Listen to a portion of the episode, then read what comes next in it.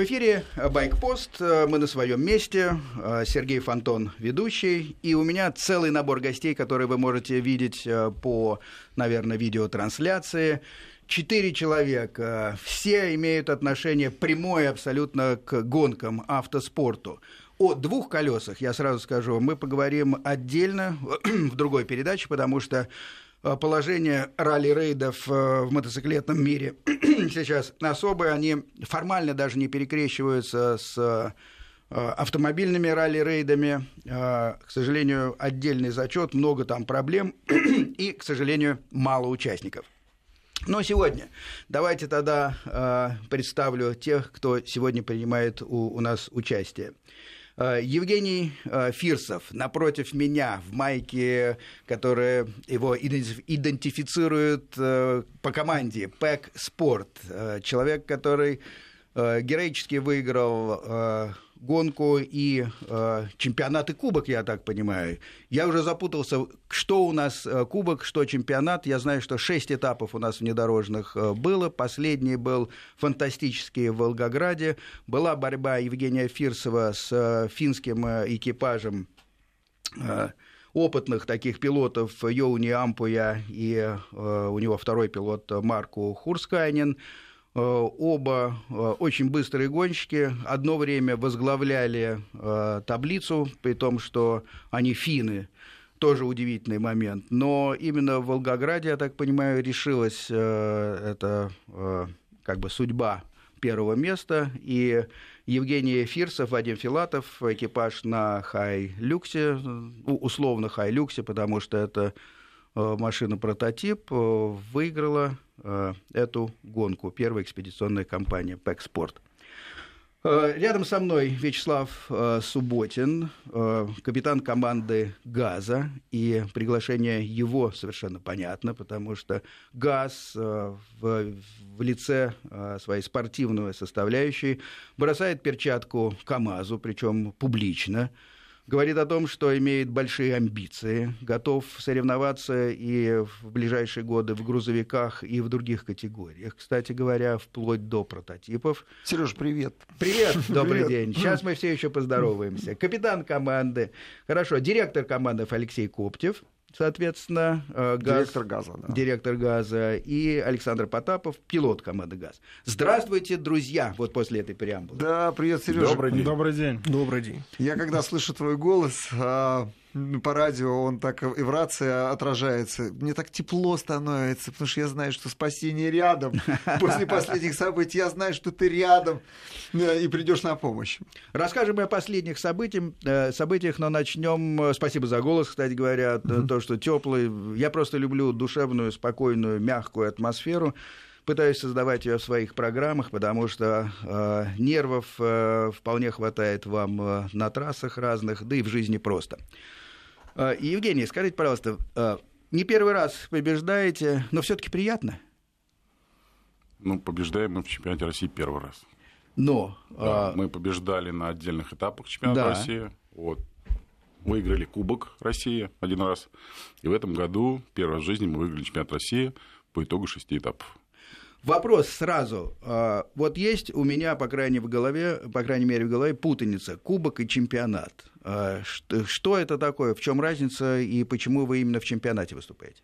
Ну, это как бы две такие, э, две категории. То есть Кубок России рассматривается как такой более более начальный уровень. Вот, все начинающие спортсмены стараются в основном выиграть кубок. Там конкуренция а, чуть пониже.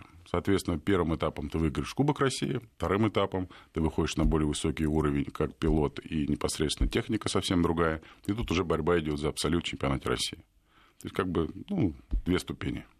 Понятно. Если упрощенно, слушателям можно сказать, что статус э, чемпионата э, гораздо выше, круче, гораздо кубка, круче. Конечно. Вот, вот запомните, друзья, потому что везде во всех э, таблицах э, все это немножко путается, кто в кубке, кто в чемпионате. Чемпионат э, э, это на самом деле круче. Чем круче машины? Ведь категории-то одни и те же. Ну, категории одни и те же, участники разные. Как я уже говорил, в основном начинающие начинают в Кубке, а уже все такие высокие спортсмены, они уже борются в чемпионате. Ваш путь как складывался? Наш путь складывался. Мы начали свой путь первый раз в 2009 году. проехали одну гонку, после которой я бросил автоспорт, думал навсегда. Это был кубок? Это была вообще традиционная гонка под Тверью Фирова.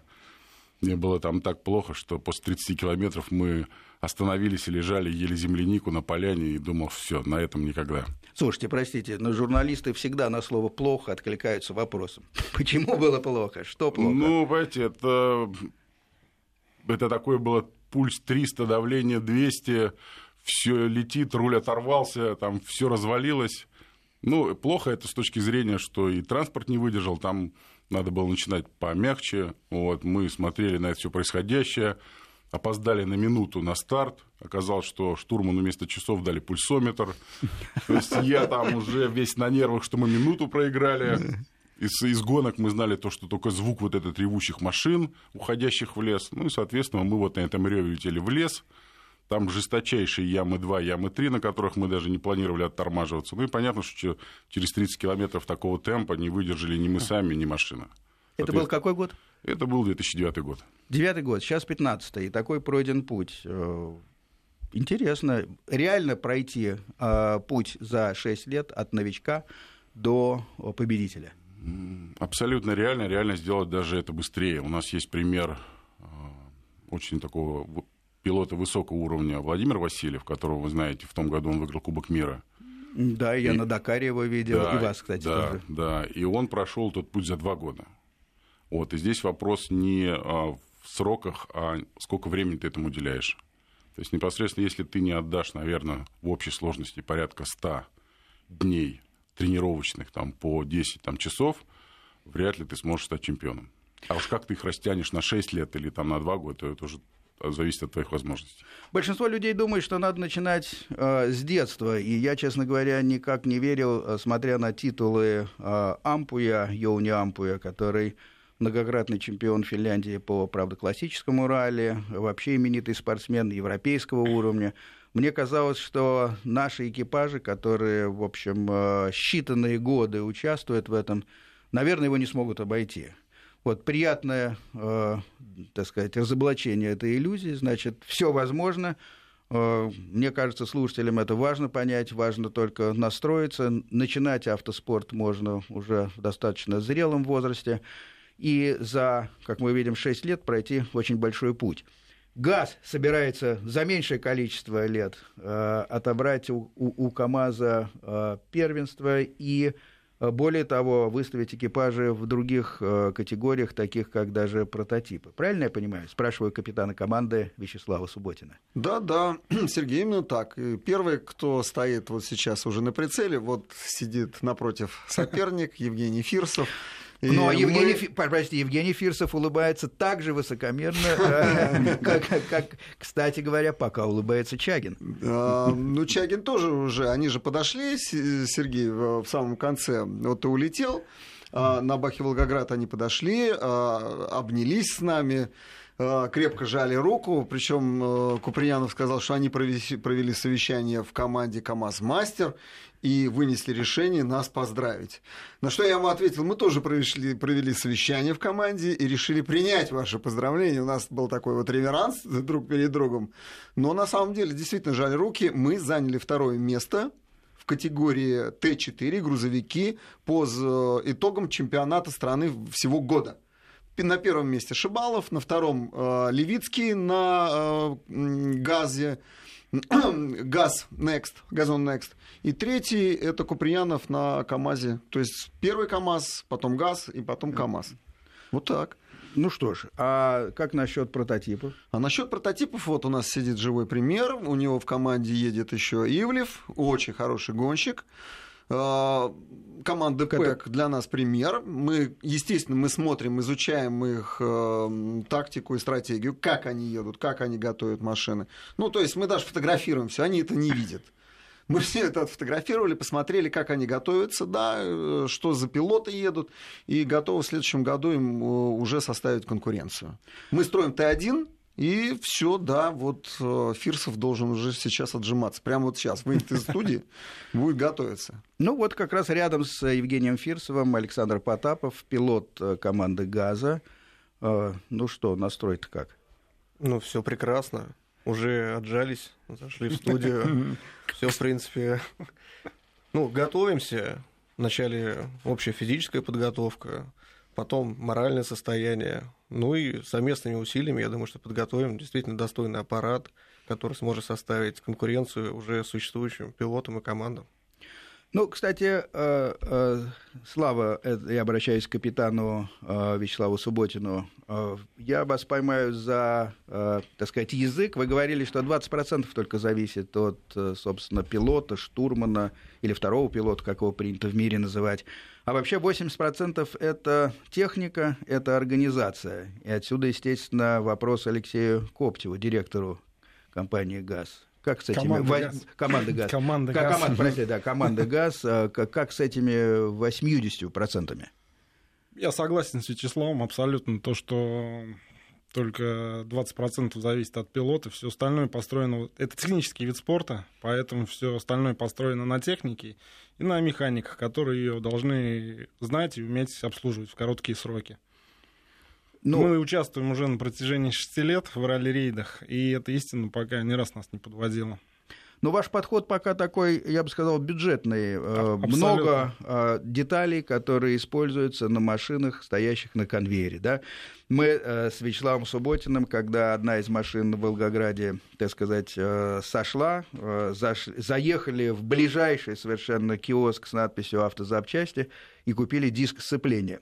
Вот вопрос, хорошо или плохо такой подход? Хорошо, понятно, мы можем сгонять вместе со Славой еще раз вам за диском, но насколько эти детали пригодны для э, гонок высокого уровня? Опыт наших выступлений показывает, что при умелом как бы их компилировании, соединении подход живуч и можно построить достаточно надежную технику для выступления на длинных этапах соревнований.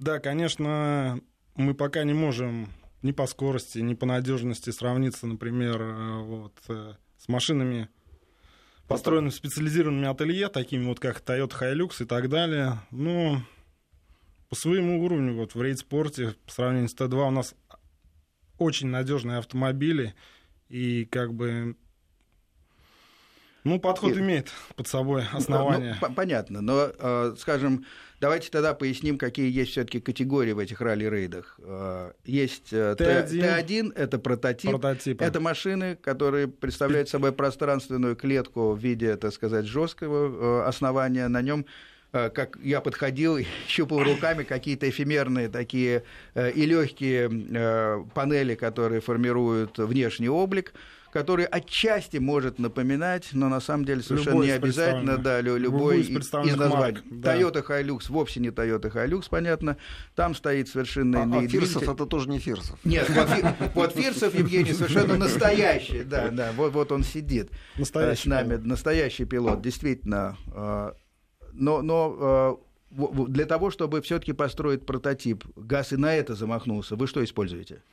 Там уже не пойдут, э, мне кажется, серийные детали. Смотрите, для того, чтобы построить прототип, не обязательно даже пространственная рама. Есть два подхода. Можно простроить пространственную раму, можно использовать э, родные узлы и агрегаты, лишь бы они соответствовали требованиям. Прямо на раме. Прямо на раме можно построить, лишь бы соответствовали определенным требованиям техническим, предъявляемым к автомобилям класса Т1. Вот то, что вот я мы видел пошли у вас... по второму пути. Да. Взяли абсолютно стандартную «Газель Next», подогнали ее по техническим, по другим параметрам по требованию Т1. Единственное, что мы, нам пришлось с подвеской с передней, так как нет полноприводного варианта у «Газели Next», мы сами разработали и изготовили ее.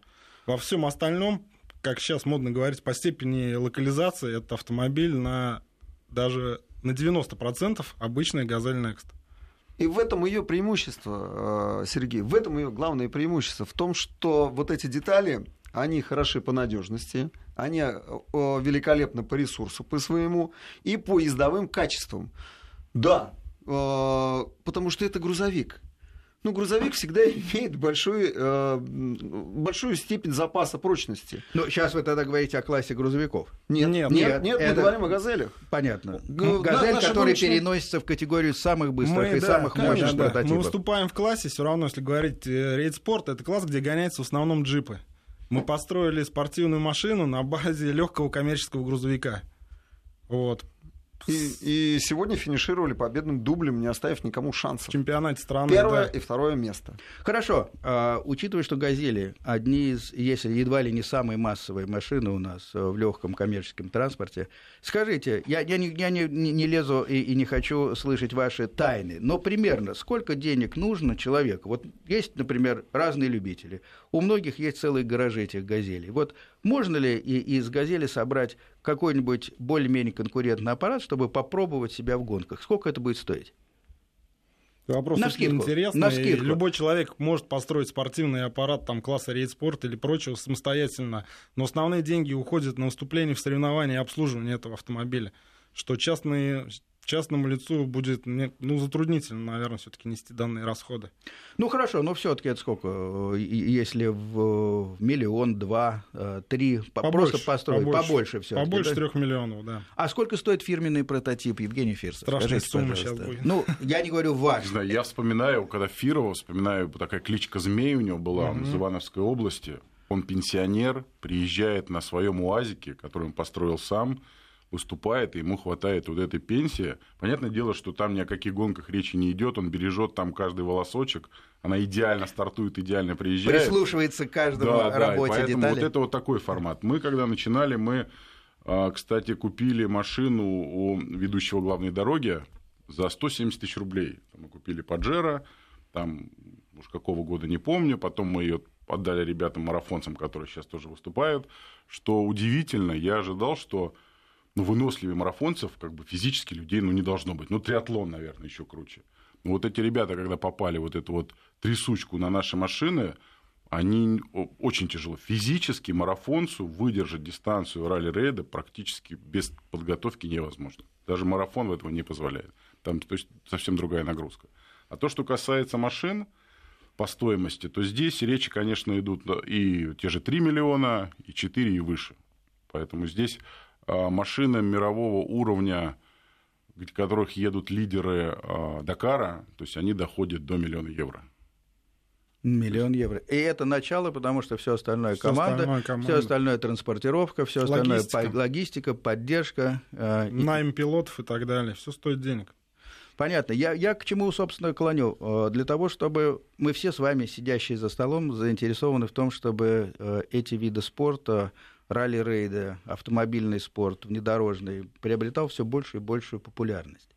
У меня складывается впечатление, что э, да, прототипы нужны, есть, э, Дакар есть, э, есть вот э, на наш чемпионат, Шелковый путь. Шелковый путь есть, 2016. да, который будет. Но это для зрителей, для слушателей приблизительно как полет в космос, потому что они говорят: о боже, вот, вот это да, вот это да. Но э, для массовости нужны какие-то категории, где, где мог- можно просто участвовать. Вот теоретически возможно, чтобы у нас в стране появились классы, в которых могут участвовать при минимальной подготовке и э, для того, чтобы дать какой-то размах этому движению. Чтобы мы не остались узким кругом э, где-то в облаках. Ну, пример тому есть же, Сергей. Пожалуйста, это Абсолютно. УАЗики. Ну, Не, УАЗики. нет, тысячи Нет. людей занимаются ориентированием. А, в этом смысле, Приезжают да. мальчики, дев- девочки вообще в туфельках. Приезжают на своих джипах. В выходной день им дают карту, им дают точки, они стартуют, все, ну, практически все как а-ля настоящее, но при этом они испытывают прям азарт борьбы. Вообще ничего специализированного. Это вот это ориентирование, это самый, это занимаются тысячи людей этим. Дальше чуть, наверное, посложнее подготовка машин, но огромное количество участников, это, конечно, трофи. Все мы знаем, вот любители, так- таких людей сотни и тысячи в отношении там, ралли-рейдов. Трофи, трофи, что из себя сейчас представляет? Ну, трофи это- длина это- дистанции примерно. Ну, у них есть такие дистанции, они могут 2 километра ехать целый день Понятно. по болоту. Э, Это Да. э, глубокие э, Глубокие болота, да, трофисты, да. глубокие. Я сразу вспоминаю фотографии в специализированных журналах, когда человек сидит как бы в машине, на самом деле он выглядывает из воды. Ну да, Понятно. называют это гонка на лебедках. Да, Да, гонка- да, да, совершенно- И она очень массовая, там Да, тысячи она людей этим занимаются. И вы считаете, что это такой еще один шаг, э, к- может быть, к настоящим ралли-рейдам? А оттуда и приходят. То есть тут вариант два. Либо люди приходят из трофи практически, начиная с ориентирования, либо люди приходят из классики. Как сказал господин Успенский, когда он проехал первые ралли-рейды, это, говорит, гонки для стареющих ролистов. Ну, кстати говоря, многие стареющие ролисты действительно очень хорошо участвуют в Дакаре, если мы вспомним. Многие стареющие ролисты могут дать прикурить действительно на, на ралли-рейдах, э, если они становятся, с моей точки зрения, сейчас все больше ближе к классическому ралли, потому что очень много прямых участков, поворотов, э, бывают целые этапы, мне кажется, когда вот проблема ориентирования, она уходит на второй план. Вот с я, этой... я бы даже добавил, вот у нас наш тренер Андрей Жигунов, как он сказал, говорит, еще несколько лет назад ралли-рейды это были приключения с элементами спорта, когда на том же Дакаре отставание от места до места были часы да. то на сегодняшний день, правильно вы сказали, что более похоже на ралли, сейчас это спорт с элементами приключений. И, конечно, на сегодняшний день в ралли-рейдах просто так приехать там раз там, в полгода или раз в три месяца сесть за руль, когда ты вылез там, может быть, там с водителем ездишь, победить невозможно. То есть это требуются ежедневные тренировки и по пилотажу, и спортивные, там УФП,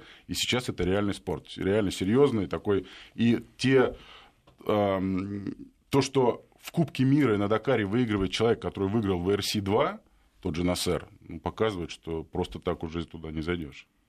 А для вас лично вот элементы приключений важны?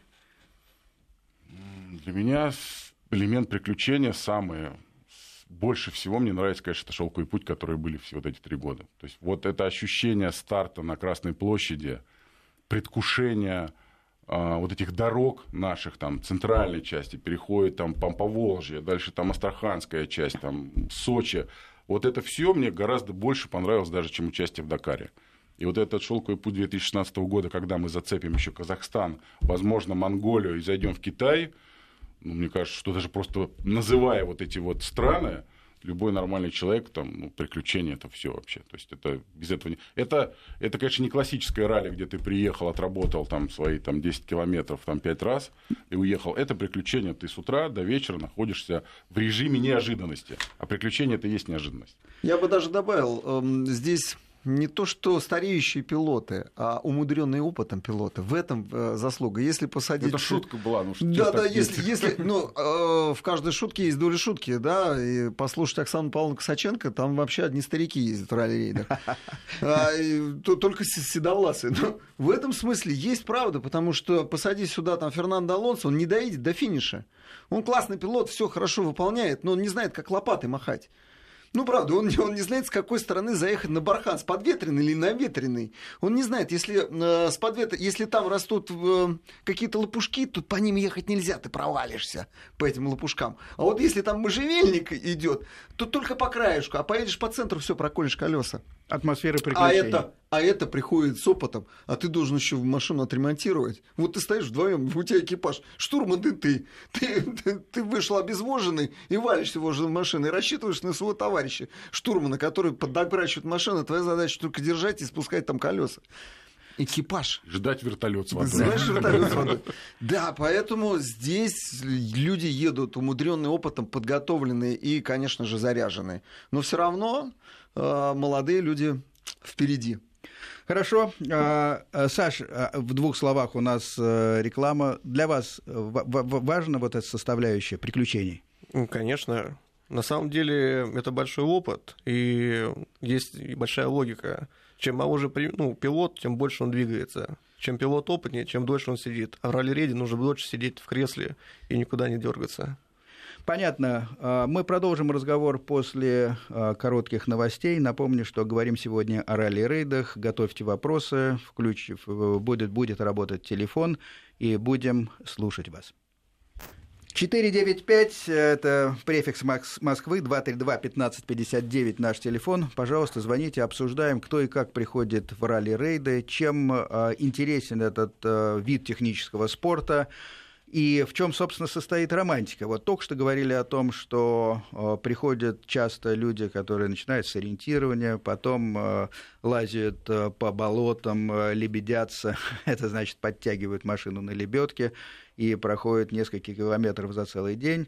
это трофи-рейды. Есть и другие примеры, а я все настаиваю на своем. Вот сколько нужно денег для того, чтобы построить все-таки э, некий спортивный аппарат. Вячеслав Субботин какое мнение свое высказывает? Да, Сереж, на самом деле э, небольшие деньги нужны, чтобы выступать в ралли-рейде. Если в национальном классе, да или рейд-спорт выступать, э, да даже в Т2, это серийные автомобили, где только ставят спортивные амортизаторы. 2 миллиона рублей достаточно, чтобы, про... чтобы построить машину и проехать сезон. 2 миллиона рублей это, пожалуй, ну, ни в одном кольце так не проедешь с таким бюджетом.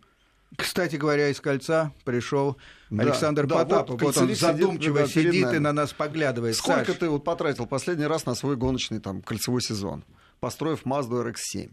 Ну, на самом Карбоновая. деле, если ехать на результат, то где-то в районе одного миллиона получится только одни покрышки, колодки, ну, расходные материалы они гораздо в большем количестве уходят в кольце, нежели чем в ралли-рейде. Ралли-рейде можно, я думаю, что два сезона на одних покрышках отъездить, если ничего криминального с ними не будет. И на «Газели» вот, я дебютировал в Волгограде, как раз э, стояли не новые покрышки, Бифи Гудрич, по-моему, Алтерейны, ну, реально, скажем так, износа до гонки и после гонки я никакого не увидел. И по песку они хорошо ехали, и в степях выдавали, в принципе, нормальную скорость.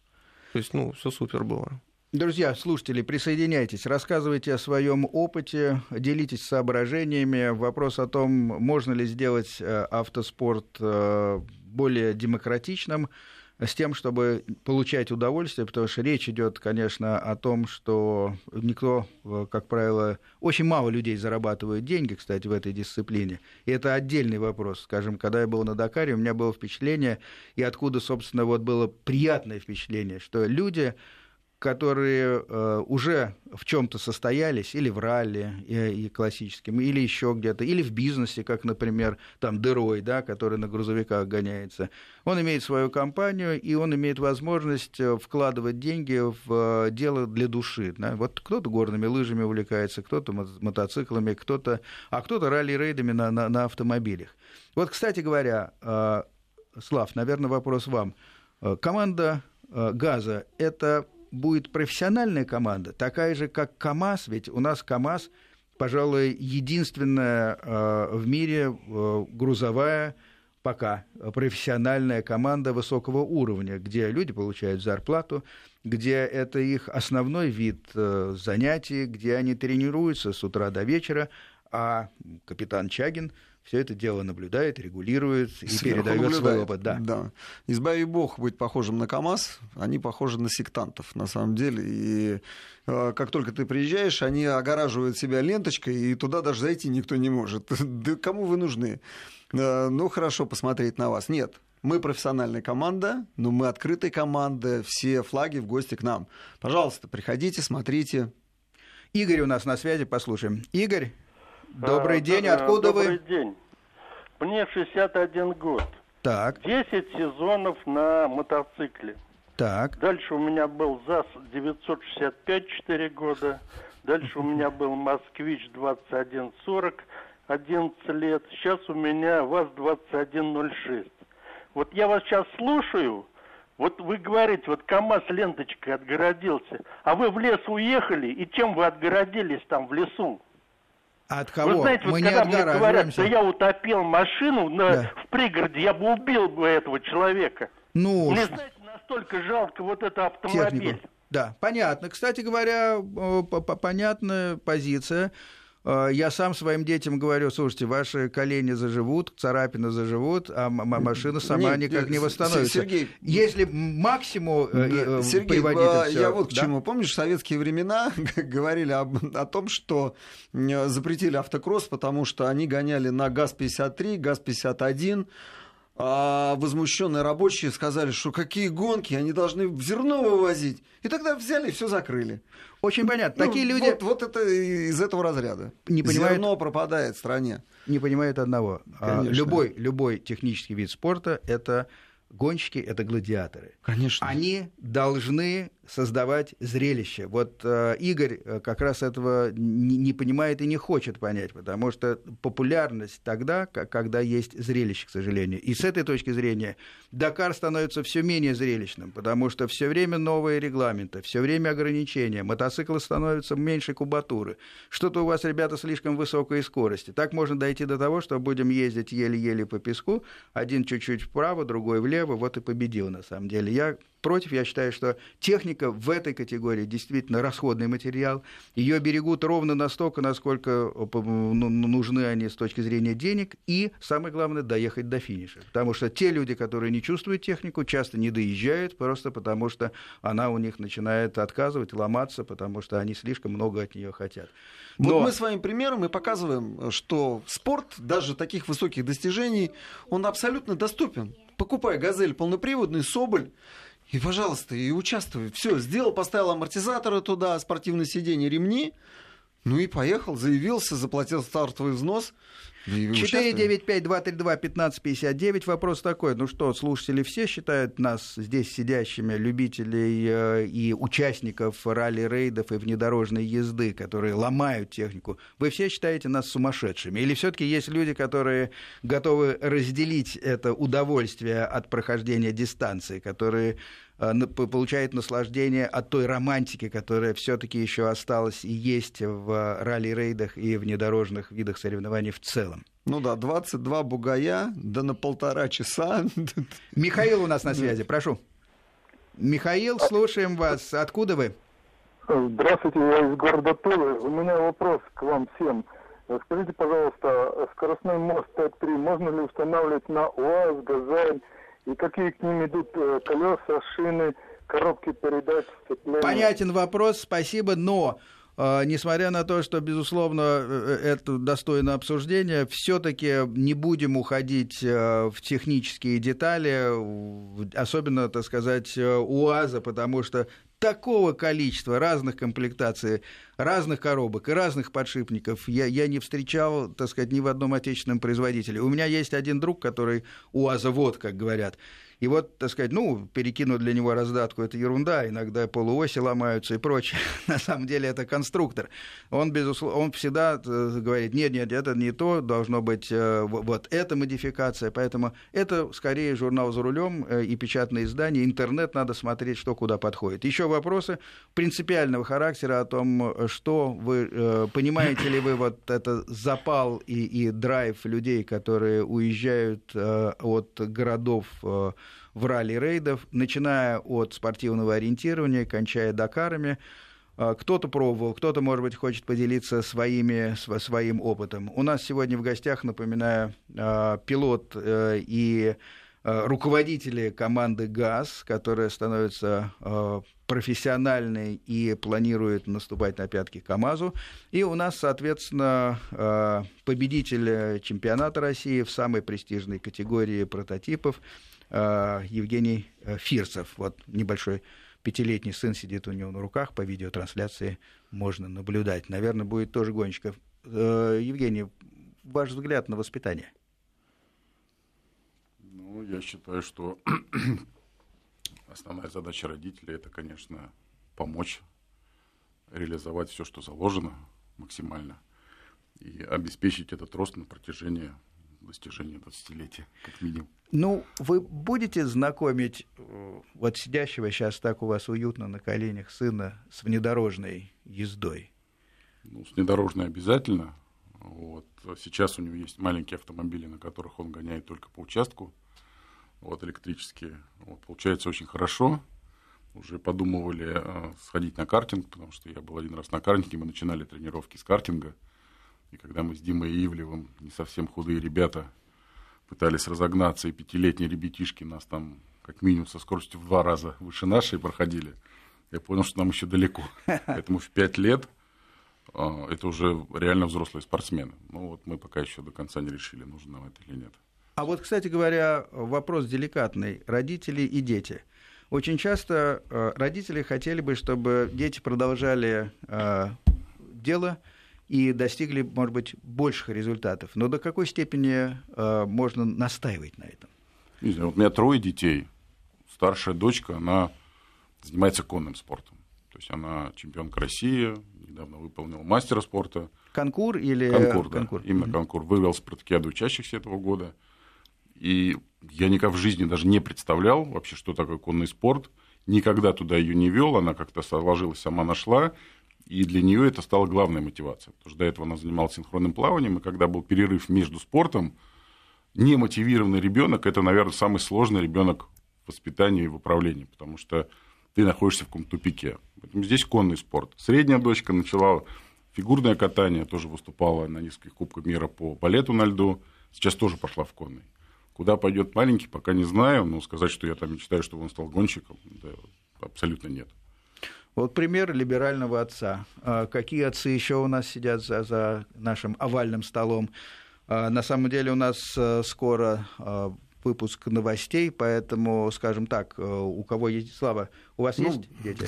Да, конечно же, есть. И э, я, я сам по себе разнообразный э, спортсмен, да. Я пришел сюда. Понятно, Слава, Да. прости, прерываю. После новостей продолжим разговор со Славой Субботиным.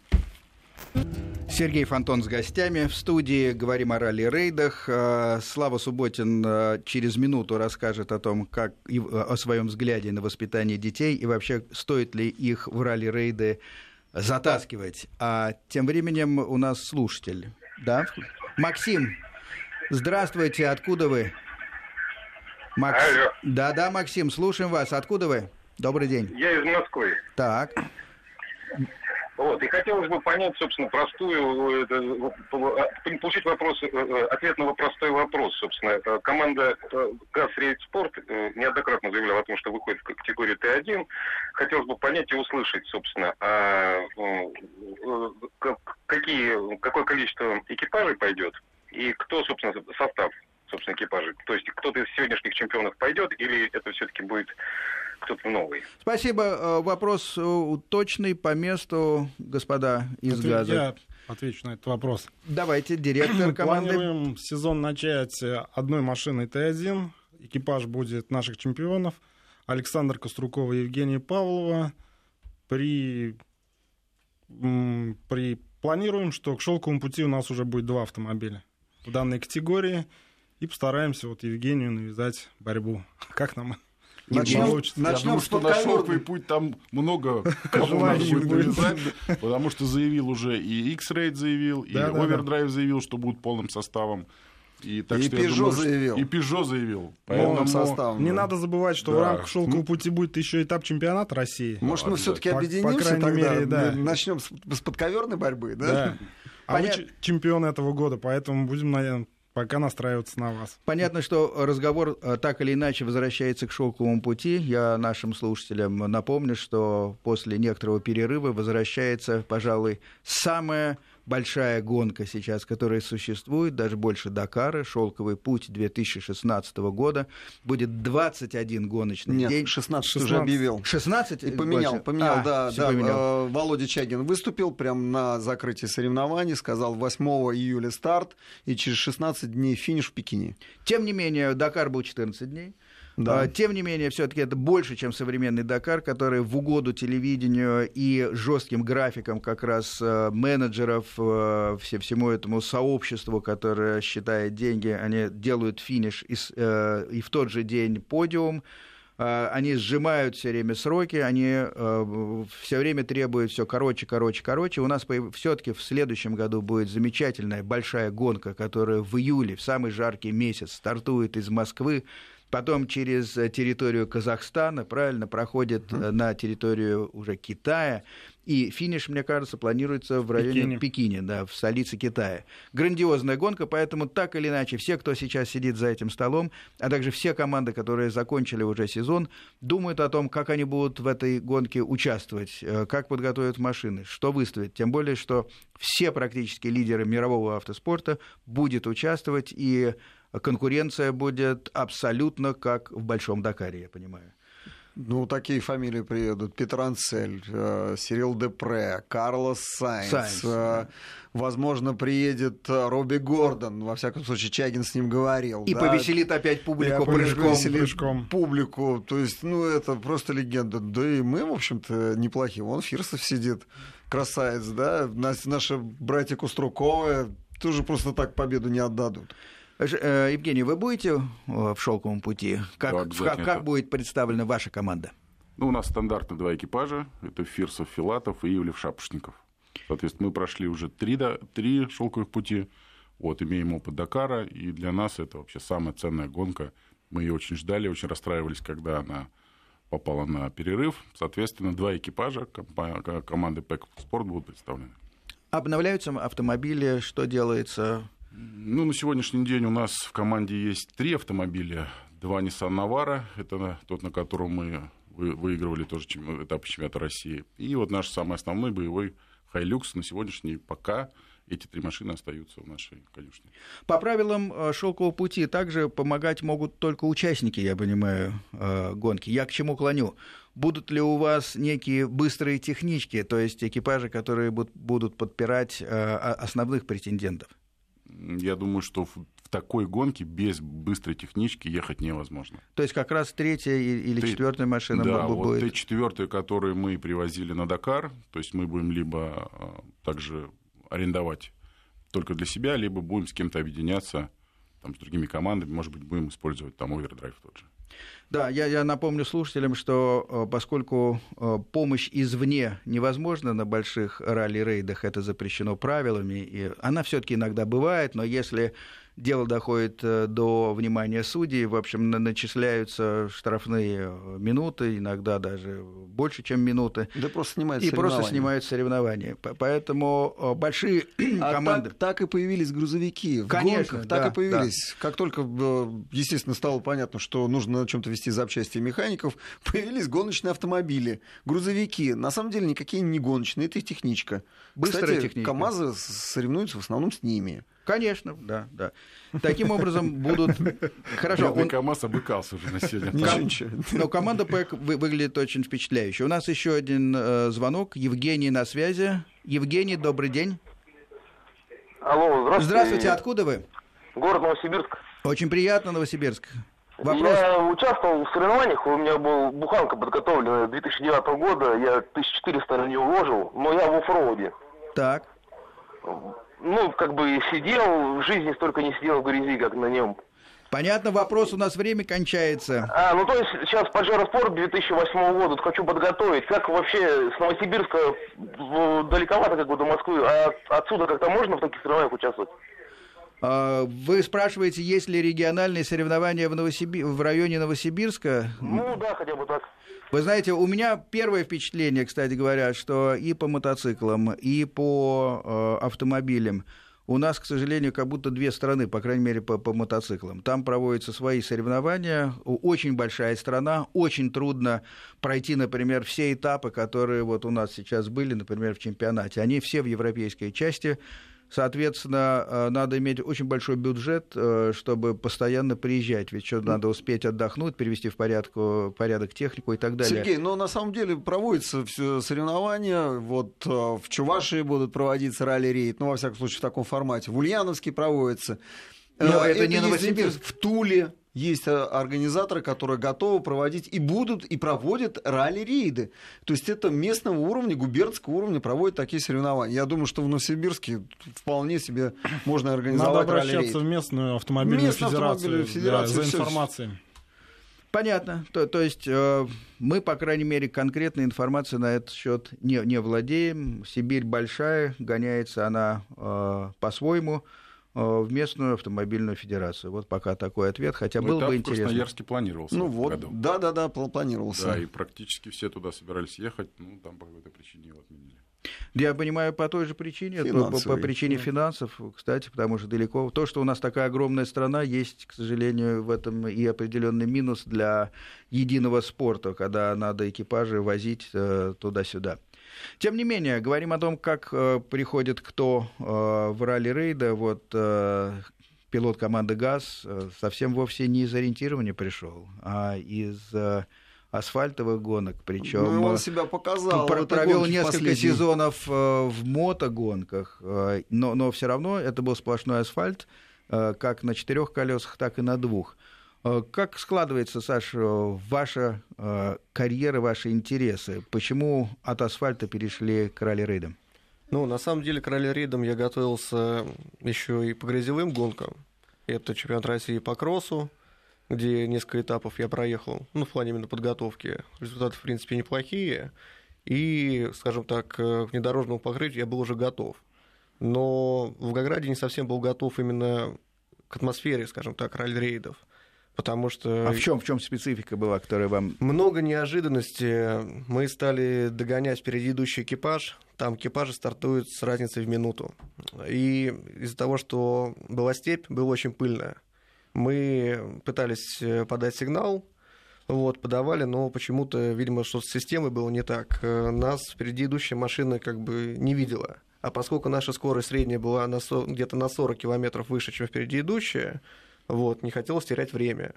Ну, приняли решение обгонять по полю, собственно говоря, а там оказался небольшой... По целине. Ну, по целине небольшой овраг, в итоге оторвали передний мост, вот, повредили рулевую рейку, редуктор, в общем, встали. Ну, чем хорош ралли-рейд? Собрав как бы силы в кулак, у меня штурман, к сожалению, ну и к счастью, там есть и плюсы, и минусы всего этого. Была девушка, вот, э, то есть мост тащил один, вот, в итоге причина какая? Срезала стремянки, это крепление непосредственно моста к рессоре. Вот, сняли детальки заднего моста, прикрутили, потеряли на этом примерно где-то, наверное, 48 минут и продолжили гонку, укрепив мост буксировочным тросом. То есть машина у нас не так уже не поворачивала, но мы проехали на такой конструкции 120 километров. И в этом прелесть ралли-рейда. То есть если ты хочешь биться и бороться, да, то ты найдешь возможность, как это сделать. Наше время заканчивается. Последний мой вопрос, Саша. Вот э, смешанный экипаж. Э, дама, штурман. Я примерно представляю, как между собой могут общаться мужчины, когда кто-то ошибается, и что что-то происходит, рабочие моменты. А вот э, стилистика общения с вашим штурманом какая? Вы говорите, позвольте и, и, или как? как э, позволяет ли себе крепкие выражения? Ну, скажем так, это единственная женщина, которую я слушал на протяжении там 18 часов, наверное, пока мы еще, собственно говоря, сидели в пустыне, в песке. Ну, приходится приспосабливаться. Есть штурман, есть пилот. Конечно, никто грубости не позволяет, но, в принципе, в мужском коллективе нет смысла выговариваться. Мы же все-таки команда и делаем одно общее дело. Спасибо большое. Наша программа закончена. Э, поклон команде «Газа». Спасибо Евгению Фирсову. Удачи вам. Спасибо. Спасибо. До свидания. Спасибо.